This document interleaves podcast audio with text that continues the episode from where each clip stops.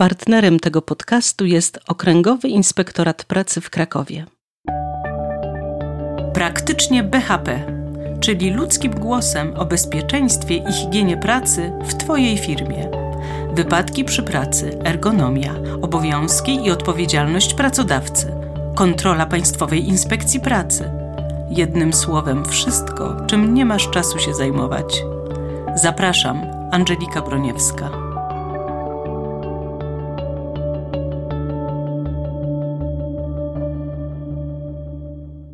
Gościem tego podcastu jest pan Bogdan Solawa, inspektor pracy zatrudniony w Okręgowym Inspektoracie Pracy w Krakowie. Dzień dobry. Dzień dobry. Aby zło zatriumfowało, wystarczy, by dobry człowiek niczego nie robił, jak powiedział Edmund Burke. Wydaje się, że można by dokonać prostej parafrazy tej myśli na grunt BHP. Aby doszło do wypadku, wystarczy, by pracodawca niczego nie robił. Jakie są najczęstsze błędy pracodawców, które doprowadzają do wypadku? Zaniechania, Temat jest dużo bardziej e, szerszy niż e, zamknięty katalog błędów, które można w takiej sytuacji popełnić, ponieważ e, na bazie swojego doświadczenia pracy, inspektora pracy, który praktycznie od samego początku, czyli od 1997 roku, kiedy uzyskałem uprawnienia inspektorskie i zacząłem pracę właśnie w Okręgowym Inspektoracie Pracy w Krakowie, zajmował się wypadkami przy pracy. Inspekcja pracy ma jako zadanie ustawowe od zawsze, ponieważ ustawa aktualnie obowiązująca z 2007 roku była poprzedzona z tysiąc, ustawą z 1981, jeszcze wcześniejszymi aktami prawnymi. Zawsze badanie wypadków przy pracy ciężkich, śmiertelnych i zbiorowych było ustawowym zadaniem Państwowej Inspekcji Pracy. I tym między innymi oczywiście wśród innych obowiązków się zajmuje. I nie da się powiedzieć, że e, możemy stworzyć taką listę. Jeżeli te błędy zostaną wyeliminowane, to znaczy, że praca będzie bezpieczna i wypadków nie będzie, ponieważ zawsze za jakimkolwiek działaniem czy zaniechaniem e, jest człowiek. Prawda? Taka najprostsza i najbardziej popularna technika ustalenia okoliczności przy wypadków przy pracy, w skrócie określana TOL, czyli od pierwszych słów to jest skrót technika, organizacja, ludzie generalnie dzieli te przyczyny właśnie według takich kategorii, prawda? Natomiast jeżeli byśmy wniknęli to odrobinkę głębiej i popatrzyli na przyczyny organizacyjne i techniczne, to tak naprawdę to są też przyczyny ludzkie, prawda? Czyli na przykład brak odpowiedniego zabezpieczenia przy pracy na wysokości jako przyczyna techniczna wynika z tego, że ktoś po prostu tego zabezpieczenia tam nie zrobił, prawda? Czyli wracając do e, początków mojej wypowiedzi i Pani pytania, ogólnie rzecz biorąc, dopóki człowiek będzie miał cokolwiek do powiedzenia w procesie organizacji pracy, dopóki nie da się technicznie, organizacyjnie wyeliminować przyczyn wypadków, ponieważ za każdym działaniem czy zaniechaniem czai się konkretny człowiek, który ma swoją wizję rzeczywistości odnośnie funkcjonowania w tym kontekście również. Najczęściej zdarza się tak, że ludzie w ogóle nie biorą pod uwagę tego, iż w mojej firmie, w moim przedsiębiorstwie, na mojej budowie do poważnych skutkach wypadków może dojść. To jest przez te dwadzieścia kilka lat y, leitmotiv każdej rozmowy z pracodawcą, który doświadcza pierwszej kontroli inspekcji pracy. Ale u mnie tego nie ma, ale mi się nigdy nic nie zdarzyło, aż dochodzi ten pierwszy raz i a gdybym to wiedział wcześniej, gdybym był świadomy, gdyby ktoś mi to powiedział, prawda? No system teoretycznie, który został stworzony, system prawny, plus wpisane w to instytucje państwowe, prawda, jak inspekcja pracy, jak prokuratura, jak policja, jak cały system edukacyjny, teoretycznie gwarantują, gdyby wszystko było realizowane tak jak należy, że taka wiedza i takie doświadczenia i informacje na ich temat trafiają do tych osób, które są odpowiedzialne za organizację pracy. Ale no, nie można zapominać o tym, że rolą pracodawcy, a zwłaszcza przedsiębiorcy w małej firmie, jest no przede wszystkim utrzymanie firmy, prawda? I tak y, y, ukierunkowanie się na, na to zadanie prawda, podstawowe w warunkach, które mamy w polskiej gospodarce obecnie, y, no cały czas i jeszcze zakładam w najbliższej przyszłości cały czas to będzie problem, no nie pozwala temu pracodawcy małej firmy skoncentrować się w wystarczającym stopniu na, na wniknięciu właśnie w te sprawy, prawda, na zdobyciu tej wiedzy, uzyskaniu informacji o tych doświadczeniach, które no niestety, jeżeli już dochodzi do wypadku, są uczeniem się na bardzo poważnych błędach, prawda, jak się wtedy okazuje. A no byłoby idealnie, gdyby, gdyby te wypadki, które pewnie zawsze będą się zdarzać i zawsze się zdarzały, były tylko i wyłącznie splotem no bardzo nieszczęśliwych okoliczności, prawda, żeby system działał, żeby wszyscy w nim odgrywali swoją określoną rolę, żeby rola kontrolna inspekcji pracy została sprowadzona w zasadzie do roli doradczej, prawda? W tym momencie inspektor pracy jest osobą, która de facto edukuje często pracodawcę w czasie kontroli, nie mówiąc już o, o, o sytuacjach wypadkowych, kiedy właśnie się ten pracodawca czy przedsiębiorca dowiaduje o tym, że, że no to i tamto trzeba było zrobić, to i to, tu jest taki i taki obowiązek. Także nie da się tak prosto powiedzieć, co należy zrobić, żeby uniknąć wypadków? No prosto oczywiście można odpowiedzieć, przestrzegać przepisów, zachowywać reguły, zdrowy rozsądek itd., tak itd., tak ale ponieważ no, każdy człowiek jest w jakiś sposób ukształtowany od swojego zarania, prawda? Miał, chodził do innego przedszkola, do innej szkoły, miał innych wychowawców, nauczycieli, innych rodziców, którzy zwracali uwagę na to, inni nie. Więc y, świadomość tego, że y, życie jest pełne zagrożeń, a zwłaszcza życie zawodowe, a zwłaszcza w bardzo konkretnych warunkach, na przykład na placu budowy, jest y, mocno ograniczona. W krajach, które mają kulturę bezpieczeństwa pracy na wyższym poziomie niż w Polsce, Generalnie jest y, problem mm, apelu do świadomości w bardzo prosty sposób do rozwiązania, prawda? Wystarczy powiedzieć, jeżeli w domu montujesz alarm, jeżeli zapinasz pas, jeżeli zakładasz hełm, prawda, jadąc kask, jadąc motocyklem czy rowerem, to czemu tego nie robisz w pracy, prawda? Dość prosty przekaz. Natomiast w Polsce nie mamy takiej grupy, do której by można apelować, ponieważ mimo, że nawet w szkołach podstawowych jest przedmiot, który się nazywa edukacja dla bezpieczeństwa, to kwestia pracy w zasadzie w nauczaniu powszechnym nie istnieje, prawda? I, tak. i często y, wchodząc później w, na rynek pracy ludzie, którzy nic wcześniej teoretycznie na tym, o tym nie słyszeli, wchodzą w praktyki, które z bezpieczeństwem też nie mają nic wspólnego, ponieważ ich pracodawcy czy drobni przedsiębiorcy, którzy ich zatrudniają na podstawie umów zlecenia, generalnie też mają o tym niewielkie pojęcie, no bo wracając do tego, co już powiedziałem, prowadzą firmy, prawda, i zajmują się tym, żeby ta firma utrzymała się, mówiąc kolokwialnie, na powierzchni. Więc takie koło zamknięte, z którego tak naprawdę dobrego wyjścia nie ma, czyli... To znaczy, ja tutaj pozwolę sobie przerwać i zaproponować wyjście. Moja fundacja już w tym roku rozpoczęła e, takie działania dla rzecz przedszkoli i rzeczywiście zaczęliśmy e, edukować małe dzieci do tego, że w pracy można nosić kask, można chronić słuch, e, można zwracać uwagę koledze, koleżance, że tego nie robi. E, całe, całe taka, taka akcja była. 500 dzieci wzięło w tym roku udział i mam nadzieję, że w przyszłym roku weźmie więcej. Przepraszam, że reklamuję naszą fundację, ale rzeczywiście e, nawiązuję po prostu do tego, co pan przed chwilą powiedział. Tak widzimy ten problem i myślę, że to jest dokładnie to, o czym pan mówi, że musimy od małego przyzwyczajać dzieci do tego i osoby później później dorosłe, y, że dbamy o swoje bezpieczeństwo, swoje, swoich współpracowników i swoich podwładnych.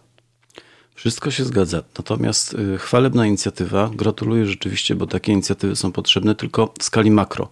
Y, nie umniejszając, nie umniejszając znaczenia przekazania takich informacji każdej pojedynczej osobie, bo tak naprawdę ona później znajduje się w sytuacji takiej, kiedy musi zdecydować o Y, nie rozumie tego w ten sposób, ale patrząc na to z boku o bezpiecznym bądź niebezpiecznym zachowaniu, prawda, które podejmuje w pracy, y, taka informacja powinna być elementem całego systemu edukacji, prawda? Czyli, czyli gdyby to, co pani robi z fundacją, w tym momencie było przedmiotem działania w każdym przedszkolu, tak na przykład jest na Cyprze. Do tego zmierzamy. Byłoby idealnie. Oczywiście na Cyprze też są wypadki. Dlaczego wspomniałem o Cyprze? Ponieważ no, jako inspektor pracy jestem oddelegowany do pracy w różnych gremiach międzynarodowych i, i wymieniamy się z kolegami różnymi doświadczeniami. Miałem okazję właśnie rozmawiać z kolegą Inspekcji Pracy Cypryjskiej, y, kraj, który no, jako południowa część dołączył mniej więcej wtedy, kiedy, kiedy my do Unii Europejskiej, prawda? Czyli tutaj historie mają podobną w związku z, wiadomo, z politycznymi problemami na, na, na wyspie, okupacją północnej części przez Turcję od 1974 roku, prawda? I, ale dołączyli, y, taki program mają. W przedszkolach dzieci właśnie dowiadują się o tym, nawet nie tyle, że, że trzeba, że są przepisy, tylko dowiadują się o tym dlaczego. Prawda? Dlaczego? Bo kluczowym odpowiedzią na pytanie w takiej sytuacji nie jest co i jak należy zrobić. Oczywiście można by powiedzieć, że co ja opowiadam w tym momencie bzdury, prawda? No przecież jeżeli nie, nikt mi nie powie, że mam założyć kask, prawda, to, to ja go nie założę. Natomiast to jest tylko niewielka część sukcesu najistotniejsze w tym przekazie powinno być to, dlaczego, prawda? Dlaczego na głowie w tym momencie potrzebny mi jest kask? Bo, ludzie są mimo wszystko, mimo tego wszystkiego, co powiedziałem wcześniej, istotami rozumnymi, prawda? Jeżeli będą wiedzieć, że to może ochronić ich zdrowie i życie, to częściej będą zwracać uwagę na taką sytuację. Oczywiście problem jest bardzo złożony i kompleksowy, bo skoro mówiliśmy wcześniej o tym, że kwestie finansowe wysuwają się tutaj na pierwszy plan, prawda? Efektywności ekonomicznej firmy, prawda? I jeżeli mówimy o tym, y, wczoraj podpisywałem protokół z takiej kontroli na małej budowie, gdzie pan mi tam podaje informację, że y, kilka miesięcy temu metr sześcienny desek, które są na budowie potrzebne do różnych rzeczy, między innymi do tego, żeby budować tymczasowe zabezpieczenia przypadkiem z wysokości, kosztował 400, y, tam 4000 zł, już odpowiadając, nie odpowiadając za sumę, ale za rząd wielkości, a teraz kosztuje 7 tysięcy, prawda? No to w tym momencie wiadomo, że, że firma będzie, no nieładnie mówiąc, ostatnią rzeczą, którą, na którą zwróci uwagę, będzie bezpieczeństwo higiena pracy osób przez nią zatrudnionych, bo będzie walczyć o to, żeby właśnie mówiąc... Czyli przychodzą trudne czasy dla BHP. Znaczy dla BHP... Dla bezpieczeństwa w, pracowników. Zawsze y, jest traktowany jako rzecz dodatkowa. To jest też nieszczęście całego procesu y, w Polsce, jeżeli chodzi o zapewnienie bezpieczeństwa. Y, w krajach, tak jak mówię, bardziej, gdzie kultura jest rozwinięta, bezpieczeństwo jest projektowane od samego początku procesu, czy procesu produkcyjnego, czy procesu świadczenia usługi, prawda? Czyli to nie jest tak, że mamy sobie projekt, wybudujemy sobie fabrykę, będziemy coś z niej zrobić, a później będziemy się zastanawiać, jak zabezpieczyć y, pracowników. No, nie mówię, y, nie, pod, nie reklamując żadnej konkretnej firmy, ale jeden z producentów samochodów, który w Polsce ma tutaj swoje, swoją montownię, prawda, swój zakład produkcyjny, y, generalnie już na etapie produkcji zaprojektował taki system multi-rail dostępu do linii produkcyjnej w celach ewentualnej konserwacji naprawy z użyciem y, środków ochrony indywidualnej zabezpieczających przed upadkiem z wysokości. No bo mamy linię produkcyjną, wszystko jedzie dobrze, prawda? Później okazuje się, że trzeba wymienić zawór na wysokości 3 metrów. Jak ja mam wyjść na tą maszynę? No więc tutaj projektant już na etapie tworzenia planów całej fabryki, prawda? Generalnie zaprojektował taki system, w którym pracownik doskonale wie, do którego miejsca ma wpiąć swój system indywidualny, żeby na wysokości pracować bezpiecznie. Więc zintegrowanie bezpieczeństwa i higieny pracy nie tylko z nazwy, prawda, bo system zintegrowany zarządzania jakością produkcji, prawda, czy usługi, yy, ochroną środowiska i bezpieczeństwa ma wiele zakładów, ale zintegrowany rzeczywiście z działalnością, z tym, co na co dzień się w firmie robi, to jest po prostu połowa sukcesu w tym przypadku. No i to jest przyszłość w ogóle. To jest prawda? przyszłość, i to, I to daje wtedy odpowiedź na pytanie również to, dlaczego tak należy robić, prawda? Bo, bo ten system od razu pokazuje, że tam kiedyś trzeba będzie być może wejść i w związku z tym jest to realne zagrożenie tym, że ktoś spadnie, zrobi sobie krzywdę. Dlatego to robimy, prawda? Nie, wiadomo, środki ochrony indywidualnej są uciążliwe, prawda? Najlepiej jest, tak jak siedzimy teraz w studiu w słuchawkach na uszach, siedzieć bez słuchawek, prawda? Bo wygodniej. Wtedy wygodniej, nic nas w głowę nie gniecie, prawda? Fryzura się pani nie niszczy i tak dalej, i tak dalej.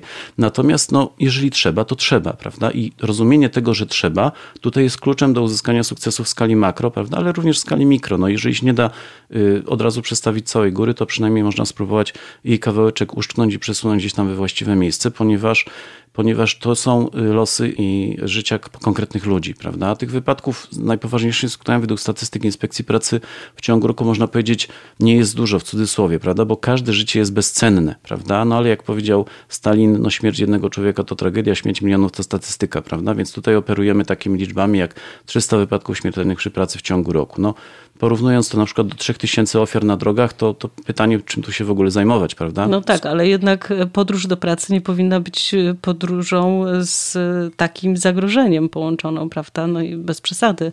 Wydaje się jednak, że w pracy powinniśmy bezpiecznie e, wykonać swoje obowiązki i wrócić do rodziny. Tak, ale pani prezentuje e, sposób spojrzenia na sprawę ze świadomością tego, że może być inaczej. Większość ludzi patrzy na to w ten sposób, że przyjmuje to jako rzecz oczywistą, prawda? To nie jest tak, że ktoś świadomie podejmuję decyzję, jadę dzisiaj do pracy i będę pracował niebezpiecznie. Po prostu jadę dzisiaj do pracy i będę pracował jak zwykle, prawda? A to, że jest to praca niebezpieczna, y, to nie istnieje w świadomości tych ludzi, prawda? Co to jest Ale za ryzyko? Nie, nie, ma bezpiecznej pracy, bym powiedziała. Ja byłam zaskoczona, że zdarzyła się nawet, zdarzył się wypadek śmiertelny w biurze. Może się zdarzyć. To znaczy. Porażenie prądem. Na przykład, ale pani, której krzesełko wyjechało spod pośladków upadła bez amortyzacji na posadzkę. Sięgając po dokumenty, krzesło zgodnie z przepisami na pięciokółkowej podstawie, prawda, sięgnęła po dokumenty, krzesło wyjechało, upadła na pośladki, złamała sobie kręgosłup na odcinku lędźwiowym. To jest tak zwane złamanie kompresyjne, prawda, gdzie ewentualnie na odcinku szyjnym coś nam spadnie, spadnie na głowę, możemy sobie taki krąg sprasować. Y, mówiąc kolokwialnie, prawda, tak samo może to się stać na odcinku lędźwiowym, prawda. I to nie ma bezpiecznego y, środowiska pracy, bo, bo w każdym środowisku czają się w cudzysłowie jakieś zagrożenia, prawda. One niekoniecznie muszą być wypadkowe, y, bo tak naprawdę w swojej masie, jeżeli chodzi o zagrożenia obecne w środowisku pracy, one dotyczą przede wszystkim zachorowań. To nie są kwestie utraty życia, ale utraty zdrowia nie w wyniku gwałtownego jego pogorszenia, ale w wyniku długotrwałych procesów. Chociażby praca przy biurku, przed chwilą przeze mnie wspomniana, przede wszystkim naraża właśnie na schorzenia układu mięśniowo-szkieletowego. Także o tej świadomości, o tym, że nawet codziennie pracując w relatywnie bezpiecznych warunkach też możemy sobie zniszczyć zdrowie, to już w ogóle w tym momencie na razie nie mówimy, prawda? No bo nie szkoda róż, gdy płonie las, prawda? Jeżeli mamy, tak jak mówię, 300 wypadków śmiertelnych, do tego około 1200-1500 ciężkich w ciągu roku, które inspekcja pracy bada, no to dobrze byłoby sprawić, żeby, żeby faktycznie tych wypadków najpoważniejszych skutkach było mniej.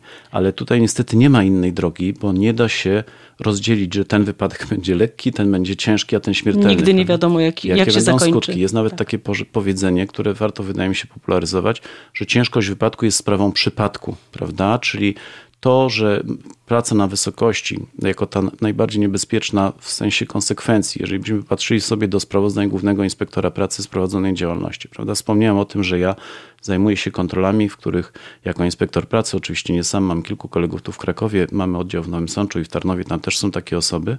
Tych wypadków do zbadania w takim okręgu jak nasz, no skoro mówimy, że jest około 300 tam y, w ciągu y, roku śmiertelnych w całej Polsce, 1200-1500 ciężkich, to na taki okręg jak nasz wypada ponad 100 takich wypadków do zbadania, prawda? Czyli, czyli y, tym się zajmujemy i każdy z nas sporządza protokół z kontroli takiej wypadkowej i później z tych protokołów budowany jest sprawozdanie Głównego Inspektora Pracy. Oczywiście nie tylko w zakresie wypadków, to jest bardzo obszerny, dostępny dla każdego akt na stronie y, Państwowej Inspekcji Pracy pod zakładką sprawozdanie tam z działalności Państwowej Inspekcji Pracy i tam co roku możemy przeczytać, że najwięcej ofiar śmiertelnych wypadków powodowanych jest wypadkami z wysokości. W ostatnich pięciu latach, o ile dobrze pamiętam, zawsze to jest kilkadziesiąt, 65, 70, 50 ofiar spowodowanych wypadkami z wysokości, prawda? I teraz przepis jako taki normuje tę kwestię w ten sposób, że praca na wysokości liczona jest od jednego metra w górę w stosunku do otaczającego terenu. Ale kiedyś y, mieliśmy taki wypadek do zbadania, gdzie pani sprzątająca szkołę spadła z trzech stopni dosłownie, ponieważ y, różnica w poziomie korytarza pomiędzy budynkiem szkoły a budynkiem sali gimnastycznej, który był nieco niżej terenowo położony, była zniwelowana się w ten sposób, że pierwsza część korytarza prowadząca ze, sko- ze szkoły na poziomie y, lokalicji, loka- lokacji budynku szkoły, później kilka stopni w dół i korytarz prowadzący do sali gimnastycznej. Ona wycierała po prostu kurze na parapecie w, w, w oknach, które były wzdłuż tego korytarza zamontowane, prawda? Skończyła jej się podłoga w cudzysłowie, bo doszła, y, przesuwając się wzdłuż tej ściany bokiem, prawda, czyszcząc sobie tą ściereczką te parapety, skończyła jej się podłoga, y, był stopień, po prostu spadła, po dwóch tygodniach zmarła w szpitalu, prawda, nie odzyskawszy przytomności. Mimo, że różnica w poziomie tych, tego korytarza to było 95 centymetrów, czyli nie było w ogóle warunków pracy na wysokości. Trudno mówić w ogóle o pracy w tych warunkach, prawda, że to jest praca na wysokości, jakbyśmy na to popatrzyli tak z boku y, literalnie, prawda. Natomiast Każda wysokość jest w tym przypadku, no, niestety niebezpieczna i to znajdziemy, prawda? Natomiast nie da się powiedzieć, że taki czy inny wypadek skończy się takimi, a nie innymi skutkami. To jest, wydaje się, a propos pracy na wysokości też największym problemem, bo jeżeli ludzie wykonujący te zawody, które wymagają takiej pracy, no, głównie w, w budowlance, mówiąc kolokwialnie, w sektorze budownictwa, pracują na wysokości 20 i 30 metrów, to bardzo uważają, bo mają świadomość tego, że jeżeli stamtąd spadną, to raczej szans na przeżycie nie mają, prawda?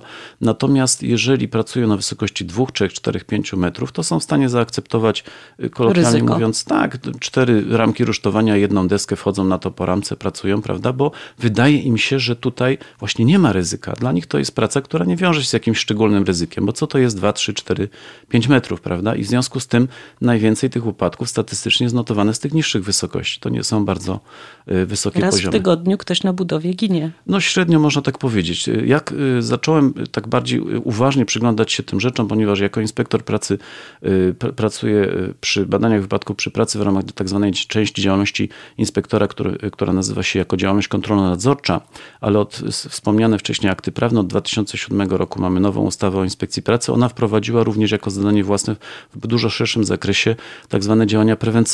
I Ja jako inspektor pracy tu w Krakowie zostałem od początku, od 2008 roku oddelegowany do sekcji prewencji, zajmując się dalej kontrolami w zakresie ustalenia okoliczności przyczyn wypadku przy pracy.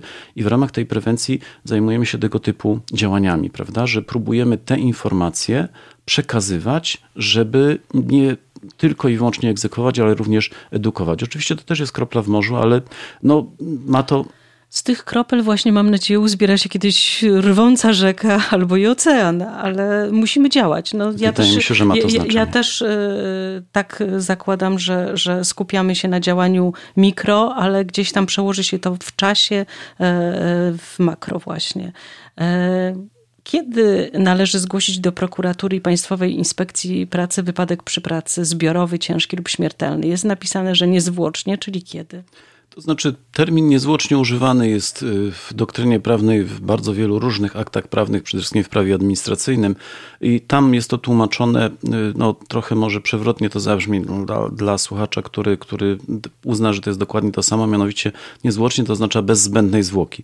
Ale paradoksalnie tutaj już wchodzimy w obszar bardzo szerokich dywagacji, co to znaczy zwłoka niezbędna, prawda? Czyli jeżeli równocześnie w zapisach różnych aktów prawnych mamy informację o tym, że w pierwszej kolejności należy zająć się udzieleniem pomocy poszkodowanym osobom, prawda?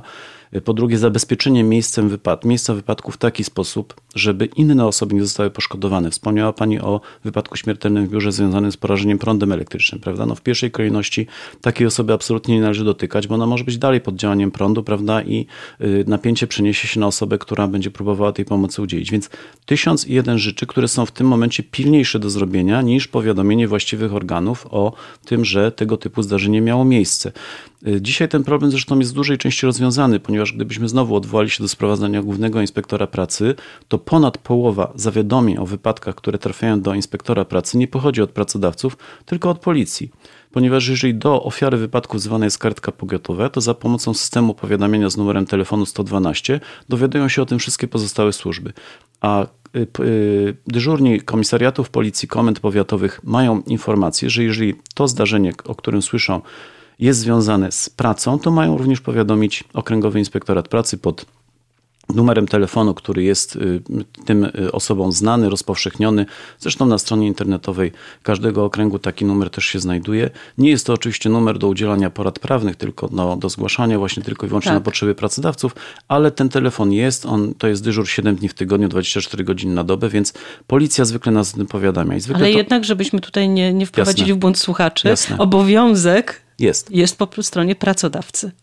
Prawda? Chciałem tylko poruszyć ten jeden wątek, natomiast kontynuując, obowiązek jest po stronie pracodawcy i co więcej, y, w kwestii sankcjonowania jego naruszenia, tego obowiązku prawnego, możemy mieć do czynienia tylko z wykroczeniem, które jest zapisane w kodeksie pracy i którego, które egzekwuje ewentualnie i wszczyna postępowanie wykroczeniowe inspektor pracy, ale również z przestępstwem. To samo w zasadzie znamiona czynu, czyli niezawiadomienie o wypadku przy pracy mogą stanowić wykroczenie bądź przestępstwo, natomiast oczywiście decyduje o tym stan faktyczny.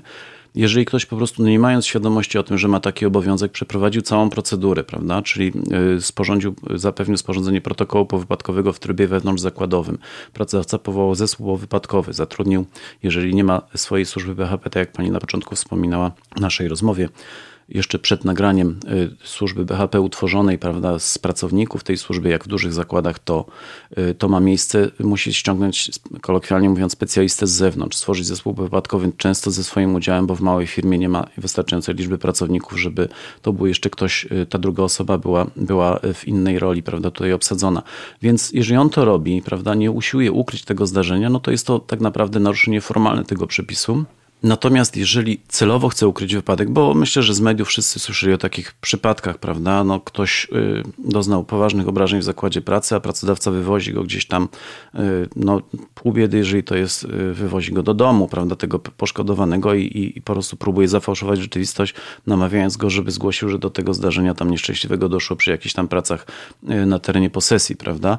Natomiast no, zdarza się, że wywozi takiego pracownika, kilka takich przypadków z obcokrajowcami było, prawda? W całej Polsce gdzieś tam i zostawia go na przystanku, żeby powiedział, że samochód go jakiś uszkodził. Więc no to już y, rzeczywiście są znamiona przestępstwa i dlatego zarówno w kodeksie karnym, jak i w kodeksie pracy jest to uregulowane. Natomiast nie bagatelizując oczywiście znaczenia tego obowiązku, dużo poważniejszym problemem zwykle jest to, co inspektor na miejscu pracy zastaje w kwestii organizacji pracy i przyczyn właśnie tego zdarzenia, więc tak naprawdę, jeżeli byśmy mówili o zarzutach w kontekście niezgłoszenia, to raczej nie byłyby one pierwszoplanowe w takiej sytuacji, tylko, tylko no, sprawa dotyczyłaby meritum, prawda, czyli tego, jakie błędy zostały popełnione przy organizacji pracy w szeroko rozumianym zakresie. No to jakie są pierwsze słowa inspektora, kiedy przychodzi na kontrolę w związku z wypadkiem przy pracy? No, zgodnie z zapisem ustawowym powinien się przedstawić i pokazać legitymację, prawda? Oczywiście. do przeprowadzenia kontroli, bo, bo tak to jest jego ustawowy obowiązek, prawda? No więc jeżeli jeszcze y, inspektor ma jakąś tam kindersztubę, to najpierw powie dzień dobry, prawda? Natomiast ogólnie rzecz biorąc są to bardzo szczególne sytuacje rzeczywiście i i bardzo trudno jest wskazać taki model zachowania, który, który należy przyjąć w takiej sytuacji, jeżeli chodzi o inspektora, prawda? Ponieważ wszyscy mamy tą samą edukację. Ośrodek Szkolenia Inspekcji Pracy we Wrocławiu, później egzamin państwowy i uzyskanie i uzyskanie specjalizacji w zakresie badania wypadków przy pracy, prawda? Bo w trybie tam wewnątrzinstytucyjnym można różnego rodzaju specjalizacje y, uzyskać, pracując w zawodzie inspektora pracy i ja taką specjalizację uzyskałem w 2006 roku jako specjalista właśnie w zakresie ustalenia okoliczności przy wypadku przy pracy. Natomiast y, bez względu na to, jak dobrze jesteśmy przygotowani, to zawsze przede wszystkim jest y, problem inter, interpersonalnej relacji, prawda? Ponieważ przychodzimy do człowieka, który jest w sytuacji dla niego dramatycznej, Często się zdarza, że jest to najczęściej pierwsza taka sytuacja w jego życiu. Mówię w tym momencie o pracodawcy, zresztą o każdej innej osobie po stronie organizatora pracy, która w jakiś tam sposób była zaangażowana, prawda? Czyli y, zdarza się, że pierwsza myśl takiego pracodawcy, bo to później w postępowaniu udaje się najczęściej wyświetlić, jest taka, żeby zafałszować rzeczywistość, prawda? Że on tu nie, tego nie miał od człowieka tutaj być, to miało być wszystko zupełnie inaczej, nikt nie wie o to, co on tu przyszedł i tak dalej, i tak dalej. Więc tutaj możliwości działania ze strony inspektora pracy w dużej części zależą też od tego, z jakim podmiotem mamy do czynienia, prawda? Jeżeli to jest duża firma, która ma zorganizowaną służbę BHP, która już miejsce wypadku zabezpieczy, zabezpieczyła, nikogo do niego nie dopuszcza, prawda, i tak dalej, i tak dalej, zgodnie z procedurą, jak to jest zapisane w odpowiednich przepisach, no to w zasadzie inspektor pracy może bardziej na spokojnie podejść do, do tematu, prawda, i prowadzić działania bardziej metodycznie. Natomiast no, siłą rzeczy różnorodność prowadzonej działalności gospodarczej, i wszelkiego rodzaju procesów produkcyjnych, usługowych i tak jest tak duża, że nie ma takiej opcji, żeby przyjmując zgłoszenie o wypadku, inspektor pracy był świetnie przygotowany. Oczywiście, tak jak wspomniałem, niestety najpopularniejszym zdarzeniem powodującym y, śmierć w wypadku przy pracy jest upadek z wysokości, więc jeżeli y, ktoś już kilkanaście czy kilkadziesiąt razy zetknął się z tego typu przypadkami y, w swojej pracy inspektorskiej, no to wiadomo, że pewien schemat postępowania może sobie wypracować. Natomiast jeżeli dzisiaj ma do czynienia z wypadkiem w piekarni, a jutro w hucie, prawda, no to to wiadomo, że nikt nie jest ekspertem we wszelkiego rodzaju tego typu procesach produkcyjnych, więc y, pierwsza rzecz, no, mamy kilka minut na to, żeby zerknąć, jakiego rodzaju podstawowe wymogi w tym zakresie obowiązują przed wyjazdem na miejsce wypadku, ale oczywiście też nie możemy długo zwlekać, musimy się tam pojawić w miarę, tak jak to było mówione, niezwłocznie, prawda, więc y, no, ja zwykle zaczynam od oględzin miejsca zdarzenia, prawda. Jest Bo... zabezpieczone, czy nie nawet, ma śladów nawet, zatarcia. Tak, tak, ale to jest praca bardziej dla policji, prawda? Bo to już jest takie dochodzenie typu kryminalnego. Ktoś próbował y, coś ukryć, prawda? Oczywiście my też bierzemy to pod uwagę. Zresztą współpraca z policją, y, czy tak naprawdę z prokuraturą, policja jest organem wyspecjalizowanym prokuratury, które pracuje zawsze pod nadzorem prokuratora w takiej sytuacji, jest y, wielopoziomowa, prawda? No przede wszystkim ustalenie na miejscu wypadku. Zwykle ekipa kryminalistyczna robi bardzo dokładne pomiary, prawda? Robi fotografie, więc tutaj, jeżeli chodzi o możliwość skorzystania z tych materiałów, to oczywiście Inspekcja Pracy ma do tego dostęp. Y, mamy podpisane zresztą nawet szczegółowe porozumienia. Okręgowy Inspektor Pracy w Krakowie też takie z wojewódzkim komendantem policji podpisał, prawda, dotyczące funkcjonowania w różnego rodzaju tego typu sytuacjach. Natomiast y, chodzi mi o ogląd inspektora pracy całej sytuacji, prawda, bo można zacząć teoretycznie od przesłuchania świadków, ale o co ja mam pytać człowieka, skoro ja nie wiem, co tam się stało, prawda, i, i o czym mamy rozmawiać, prawda, więc moja prywatna, mówiąc tak w cudzysłowie, praktyka jest taka, że ja najpierw przychodzę na miejsce zdarzenia i jeżeli mamy do czynienia z sytuacją y, nieoczywistą, czyli, czyli tak jak mówię, prace budowlane zwykle nie wiążą się z jakimiś wielkimi y, zawiłościami technologicznymi, prawda? Więc tam można popatrzeć, zrobić zdjęcia, rozpocząć przesłuchanie. Natomiast jeżeli mamy do czynienia jakimś procesem technologicznym, produkcyjnym, to zawsze staram się wziąć ze sobą na takie oględziny osobę, która tam na co dzień pracuje, prawda? Żeby ona mi na bieżąco mogła krótkich informacji udzielić w zakresie rzeczy, których nie wiem, bo nie ma ludzi, którzy wiedzą wszystko, tak jak mówiłem wcześniej, nikt nie jest w stanie być gotowy na każdą okoliczność, prawda? Nikt nie jest ekspertem ani encyklopedią i od y, ustalenia tego, co w ogóle się stało, prawda? jaki jest proces produkcyjny, w jakich okolicznościach doszło do tego zdarzenia, jeżeli mówimy o normalnej produkcji, prawda? nie, nieprzerwanej tym, te, tą tragedią. Y, po tego typu uzyskaniu oglądu i sporządzeniu dokumentacji fotograficznej, zwykle, no, jeżeli to jest jeszcze konieczne, przeglądam dokumentację techniczną, prawda, żeby wiedzieć, jakie są wymogi producenta odnośnie tych wymogów bezpieczeństwa, które zostały tam zapisane i dopiero później jest sens przesłuchiwać ludzi odnośnie tego, jak w praktyce to rzeczywiście wyglądało w stosunku do tego, co powinno być, a w stosunku do tego, jak było i co się stało. To co zawsze sprawdza inspektor pracy podczas kontroli? Mamy taki system informatyczny, który nazywa się Navigator. W nim między innymi planujemy kontrole, planujemy też podróże służbowe, samo wykorzystanie samochodów służbowych, rozliczamy delegacje służbowe itd., tak itd. Tak Ale ten system e, ma wiele e, funkcji i między innymi zawiera bazę przepisów, z których inspektor pracy może skorzystać. I tych przepisów w tej bazie aktualnie jest, o ile dobrze pamiętam, przy ostatnim otwieraniu ponad 1200, prawda? O ile Przerażające. Dla mnie jako pracodawcy boję się już wizyty i kontroli Państwowej Inspekcji Pracy. Nawet nawet bez wypadku. Szczerze mówiąc, tak. Y, gąszcz przepisów jest tak olbrzymi, y, że jeżeli byśmy chcieli sprawdzać dokładnie wszystko to, co jest do sprawdzenia, to taka kontrola mogłaby trwać i pół roku, prawda? Natomiast wiadomo, że nie jest to możliwe mniej więcej 30 do 40% kontroli w ciągu roku powodowane jest skargami pracowniczymi, czyli nie jest możliwe zaplanowanie ścisłego harmonogramu kontroli w sytuacji, kiedy musimy zostawić tą, mówiąc kolokwialnie, rezerwę na to, że, żeby rozpatrzyć te skargi, prawda? Czyli ogólnie rzecz biorąc, y, bazie Regon mamy 3,5 miliona zapisów o, o, przedsiębiorcach, którzy formalnie bądź działają, bądź nie działają, a nie wykreślili z tego rejestru, ale to jest duża liczba podmiotów, a inspektorów jest 1500, więc nie ma takiej opcji, żeby kontrole były kompleksowe, jeżeli nie jest to założenie tematyczne. Co do zasady, kontrole są realizowane według planów wieloletnich i rocznych, Kontrole również w zakresie wypadków przy pracy teoretycznie są planowane, ale oczywiście tylko znowu w cudzysłowie są planowane, no bo nie wiadomo ile tych wypadków będzie, gdzie i jak geograficznie, okręgowo one się rozłożą. Więc tutaj możliwość ścisłego planowania dotyczy tylko i wyłącznie kontroli, których zakres tematyczny jest określony na poziomie y, planowania przez centralę. Czyli mamy na przykład kontrolę w zakresie, ja się też takim tematem zajmuję, y, genetycznie modyfikowanych organizmów, prawda? I to są kontrole, które są prowadzone zarówno ad hoc, bo wtedy według według wniosków przesłanych do inspektoratów pracy przez ministra środowiska o utworzenie takiego zakładu inżynierii genetycznej y, się zwraca jakiś podmiot, zwykle naukowy, ale również prywatny do ministra. Minister wysyła to do właściwego inspektoratu. Tych kontroli też się nie da zaplanować, ale planowane są kontrole w tym temacie tych podmiotów, które już taki status zakładu inżynierii genetycznej uzyskały, prawda? I na przykład określona ilość takich kontroli w danym temacie jest do zrobienia. Więc te kontrole mają wtedy szczegółowe wytyczne i wiadomo, co inspektor pracy na takiej kontroli będzie badał.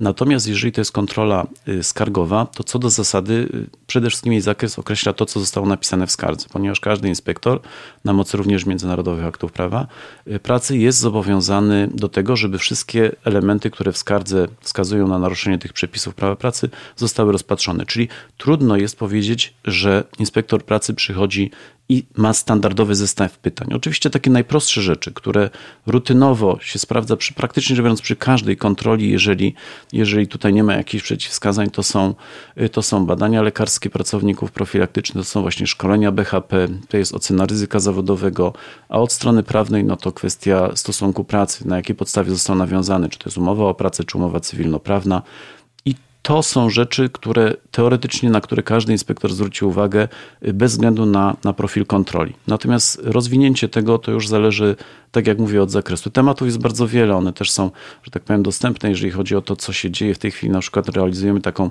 trzyletnią strategię y, na rzecz budownictwa właśnie z tego względu, że, że tam tych wypadków jest sporo.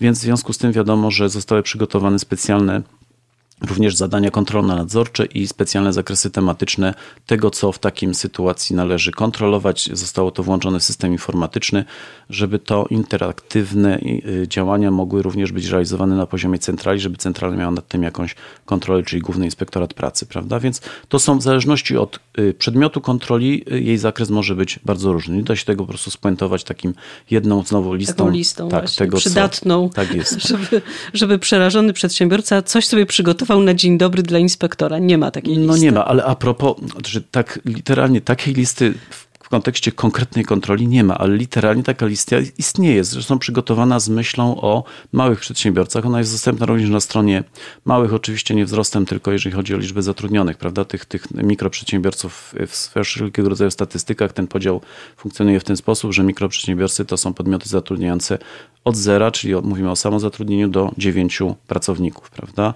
Y, co więcej, to już są podmioty objęte jakimiś tam innymi statystykami, które są ogólnie dostępne, natomiast ci mikroprzedsiębiorcy rzeczywiście mają spory problem, bo, bo to jest zwykle jedna osoba, która za wszystko odpowiada. I dla nich właśnie jest przygotowana taka lista kontrolna z komentarzem, y, z tym, że ona jest na tyle obszerna, odnosząc się w zasadzie do całości kodeksu pracy, że też no, może się okazać, że ktoś się będzie bardzo starannie przygotowywał z tej listy, na przykład y, w kwestii planowania urlopów, a inspektor pracy nawet się o to nie zapyta, prawda, bo przedmiotem jego kontroli będzie coś innego. Więc trudno naprawdę oczywiście wskazać taką grupę przepisów, które bezwzględnie i za każdym razem y, stanowią taką żelazną prawda, y, grupę, gdzie, gdzie zawsze to jest sprawdzane i, i tego inspektor pracy będzie się trzymał. Natomiast tak jak wspomniałem, te podstawowe takie rzeczy dotyczące przygotowania pracowników do pracy, czyli badania, szkolenia, ocena ryzyka plus akta osobowe w zakresie przechowywanych tam dokumentów umowy o pracę, ewentualnie zlecenie, jeżeli to jest y, zatrudnienie w tej formie cywilnoprawnej, no to, to, to raczej wchodzi zawsze w zestaw większości powiedzmy kontroli.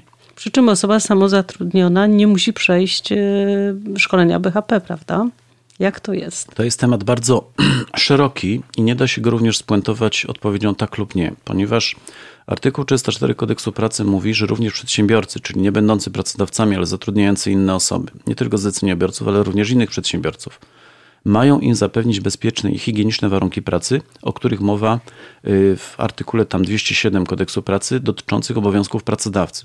Z tym, że artykuł 207 normuje te obowiązki dość ogólnie właśnie w taki sposób, że należy zapewnić bezpieczne i higieniczne warunki pracy.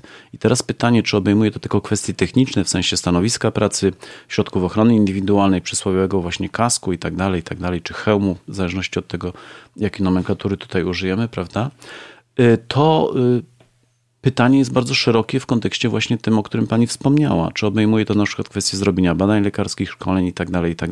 W polskim prawie nie ma precedensu, prawda? Czyli zapadnie jakieś rozstrzygnięcie sądowe, a i tak w podobnej sprawie postępowanie musi toczyć się od nowa. Natomiast było takie rozstrzygnięcie już y, w Naczelnym Sądzie Administracyjnym.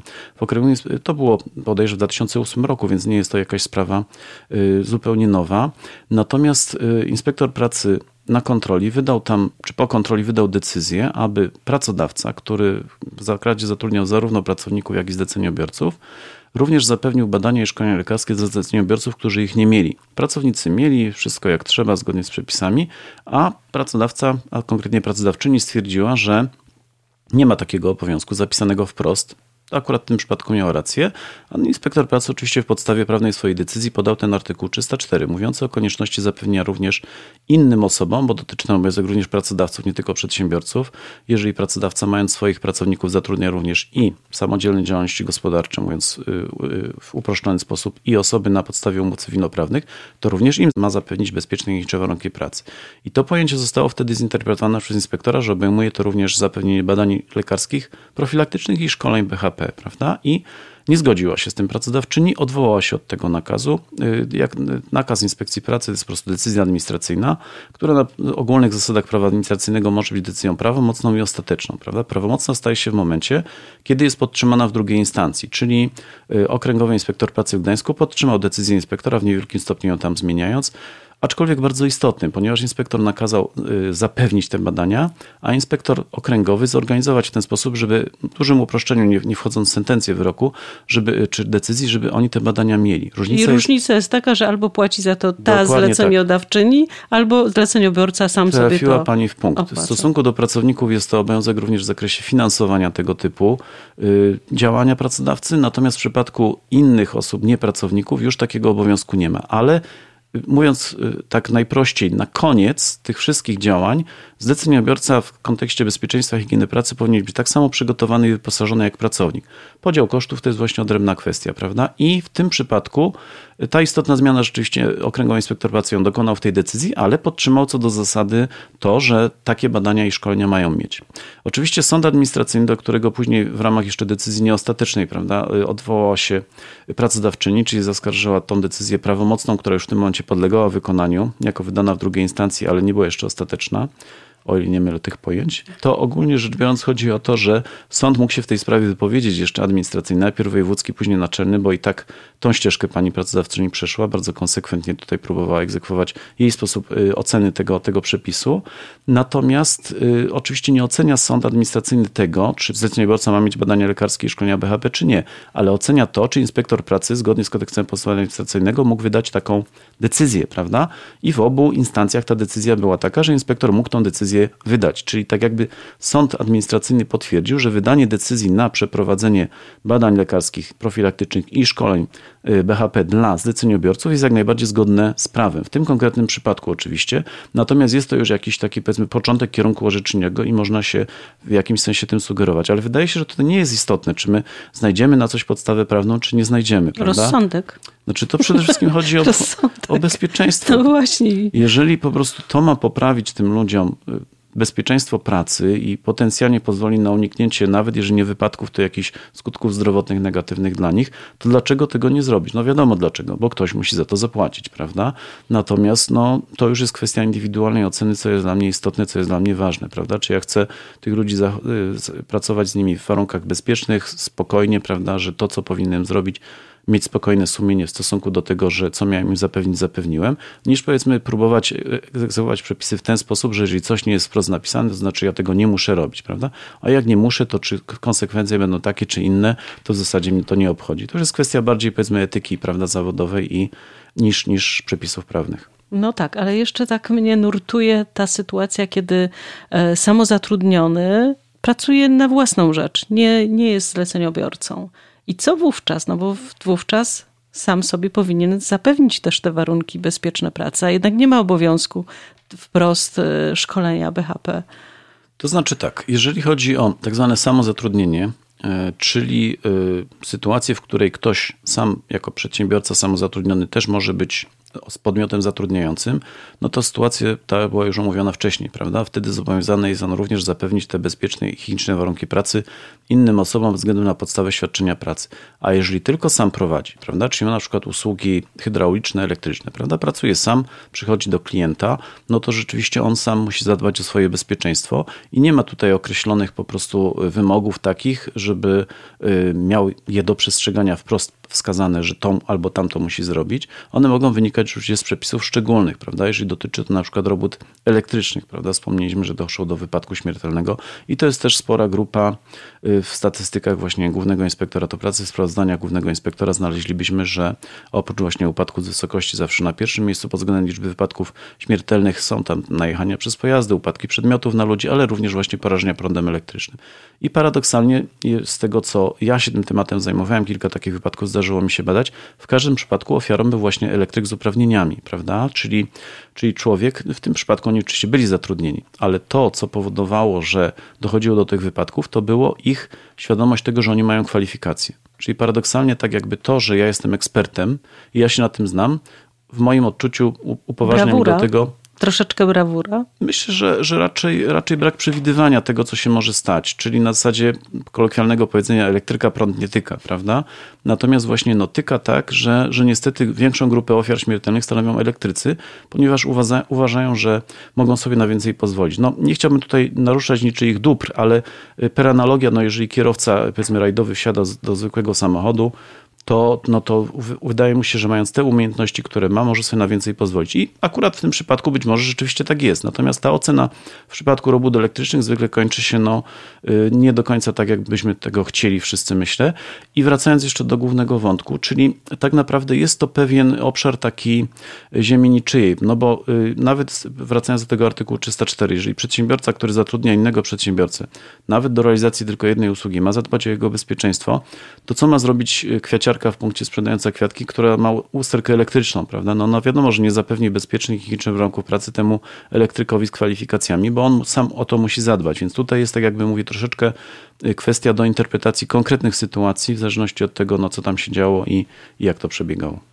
No, najczęstszą przyczyną wypadków, jak się mówi, ponad 60% to jest jednak brawura, y, nieodpowiednie zachowanie pracownika. Tak powiem, jak to się mówi oficjalnie. Nieprawidłowe, tak. tak. E, ale czy, czy to jednak się z czasem nie zmienia? Czy nie obserwuje pan e, z czasem e, jakiejś tendencji zniżkowej w tej kwestii?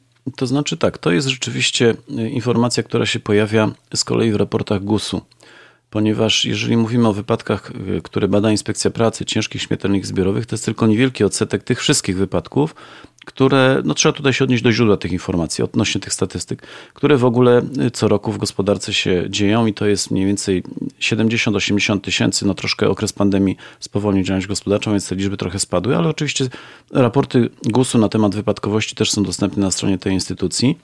I to są inne, oczywiście o ciężkich i śmiertelnych też jest tam mowa, natomiast te, gro tych innych wypadków z nie tak poważnymi skutkami to są oczywiście wypadki y, lekkie i rzeczywiście y, przypisane są im przede wszystkim przyczyny w postaci nieprawidłowego zachowania się pracownika. Ale skąd się biorą te przyczyny? Inspekcja pracy tego nie bada. Tak jak już mówiliśmy w trakcie naszej rozmowy tutaj, każdy pracodawca, a również przedsiębiorca w takim przypadku sporządza odpowiednią dokumentację przedsiębiorca zatrudniający, tak jak to rozróżnialiśmy. Czyli w przypadku pracodawcy jest to protokół powypadkowy przygotowywany przez zespół z udziałem służby BHP i przedstawiciela pracowników. Jeżeli działają związki zawodowe, jest Społeczna Inspekcja Pracy, tą drugą rolę właśnie pełni Społeczny Inspektor Pracy. Natomiast w przypadku przedsiębiorców niezatrudniających pracowników jest to tak zwana karta wypadku.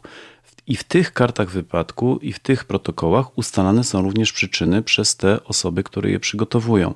I na podstawie tych protokołów powypadkowych sporządzane są i kart wypadku, sporządzane są tak zwane karty statystyczne wypadku, które należy przekazać właśnie do y, Urzędu Statystycznego. I na tej podstawie, między innymi stąd się bierze ta informacja, y, są różne statystyki tworzone, że najwięcej przyczyn wypadków to jest nieprawidłowe zachowanie się pracownika. I znowu nie naruszając niczyich dóbr, oczywiście jeżeli to jest jedyna przyczyna, no to mamy tak jakby jednego sprawcę. Natomiast w większości przypadków to, że to jest najliczniejsza przyczyna, y, nie jest zwykle ona przyczyną jedyną, prawda? Czyli tutaj trzeba, tak jak pani sama wspomniała, ostrożnie bardzo podchodzić do wszelkiego rodzaju statystyk, jak również i do tej. Czyli możemy na przykład mieć 10 przyczyn, oczywiście no, trochę hiperbolizuję, ale powiedzmy kilka przyczyn leżących po stronie organizacji pracy jedno nieprawidłowe zachowanie się pracownika, ale suma tego powoduje, że w statystykach wyrwanych z kontekstu rzeczywiście to nieprawidłowe zachowanie się pracownika wysuwa się na pierwszy plan również od, od wielu lat, prawda? Bo z drugiej strony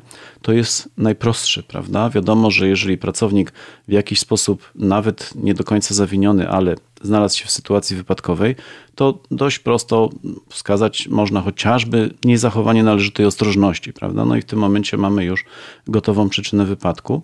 I w związku z tym, i w związku z tym y, no, nie jest to informacja, która byłaby moim zdaniem super znacząca. Y, należy to rozpatrywać w kontekście tego, o czym mówiliśmy na samym początku, czyli ogólnej świadomości wszystkich uczestników procesu pracy odnośnie tego, co znaczy, znaczy bezpieczeństwo. I ta, ta sytuacja się nie zmienia. To jest ponad 50% tych przyczyn rzeczywiście wskazanych w tych kartach i protokołach, yy, leżących po stronie nieprawidłowego zachowania się pracownika, ale ja bym tego nie demonizował, prawda? W takim sensie, że to, jeżeli nam się uda zmniejszyć na przykład, no to będzie o czymś świadczyło, bo to jest wypadkowa bardzo wielu czynników i no, statystyka sama w sobie jak w jakiś sposób y, zniekształca rzeczywistość. No, statystycznie wychodząc z psem na spacer mamy średnio po trzy nogi, prawda? I w związku z tym no, taka informacja oczywiście jest do niczego nieprzydatna, a, a w rzeczywistości wygląda to zupełnie inaczej. Czy mógłby Pan opowiedzieć nam o kontroli czy wypadku przy pracy, który najbardziej zapadło Panu w pamięć?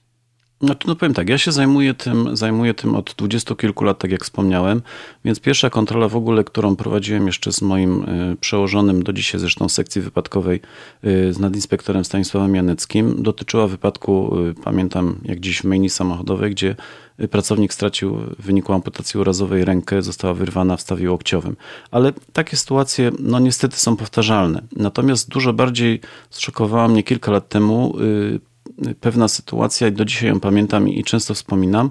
Na małym placu budowy, w języku e, kolokwialnie mówiąc budowlańców, to się nazywa budowa tak zwanych domków, prawda? Pracuje na domku, buduje domek, czyli domów jednorodzinnych, zwykle w systemie gospodarczym.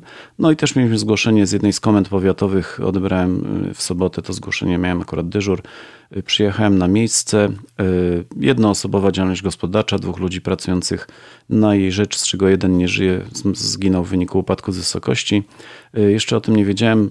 Przyjechałem, zajechałem przed budynek, wysiadłem z samochodu, biegnie do mnie starszy pan i mówi, nie wiedziałem, że z drugiej strony budynku leży jeszcze ciało tego poszkodowanego. On biegnie do mnie i mówi, panie inspektorze, niech pan mi nie wstrzymuje budowy, bo ja za tydzień obiecałem synowi skończyć dach, syn był formalnie inwestorem, a za tydzień lecę na Majorkę, prawda? Czyli to jest rzecz, który, no, nad którą nie jestem w stanie do dzisiaj przejść do porządku dziennego, bo tam leży nieżywy człowiek. No owszem, on go nie zatrudniał, prawda? Zatrudnił przedsiębiorcę, który go na tą budowę sprowadził, ale jedynym problemem tego ojca inwestora było to, że prace zostały wstrzymane. Do tego stopnia, że jak mu zacząłem tłumaczyć, że właśnie całą procedurę, że ja robię kontrolę firmy, którą on wynajął i tak dalej, i tak dalej, i w związku z tym będę wydawał decyzje dotyczące między innymi nawet patrząc na taki y, po prostu pierwszy ogląd wstrzymania prac na wysokości, na skrajni tego stropu, który tam był y, wylany i tak dalej, ponieważ no to grozi właśnie kolejnym upadkiem z wysokości, no to on do mnie mówi, to może być dwaj panowie, co zostali, czy ten przedsiębiorca i ten drugi zleceniobiorca, mogli murować komin, bo komin jest na środku stropu, nie będą musieli chodzić po skrajni.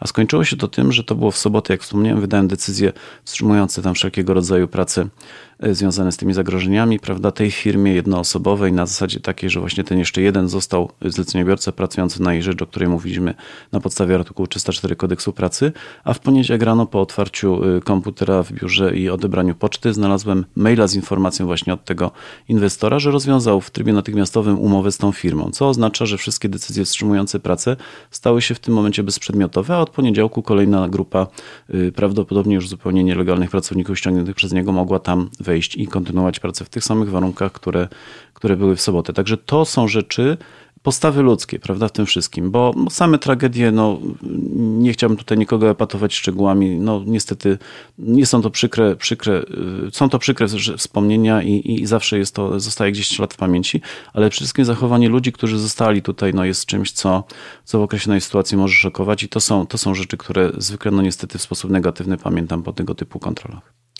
Wyciągajmy wnioski z tego, co się dzieje, zdarzenia potencjalnie wypadkowe, drobne wypadki to są ostrzeżenia. E, raczej nie bądźmy w tej loterii e, ofiarą 300 e, wypadków rocznie śmiertelnych. Może spotkać również naszego pracownika. Nie pozwólmy na to. Naszym gościem dzisiaj był pan Bogdan Solawa, inspektor pracy. Bardzo serdecznie panu dziękuję. Dziękuję bardzo. Partnerem tego podcastu jest Okręgowy Inspektorat Pracy w Krakowie. Ty też możesz zostać partnerem podcastu. Może jest temat, który Cię interesuje. Borykasz się z problemami w zakresie BHP i nie możesz znaleźć nigdzie odpowiedzi, jak sobie z nimi poradzić? Spróbujemy Ci pomóc. Napisz do nas na adres biuromałpaipomocni.pl. Jeśli podoba Ci się to, co robimy, wesprzyj nasze działania. Jesteśmy na patronite.pl ukośnik fundacja i pomocni.pl. Każda wpłata jest jak głos za. Potrzebujemy tego jak wody i powietrza. To dodaje nam sił. Pozdrawiam i do usłyszenia. Podcasty stanowią część kampanii Bezpieczeństwo czy szaleństwo.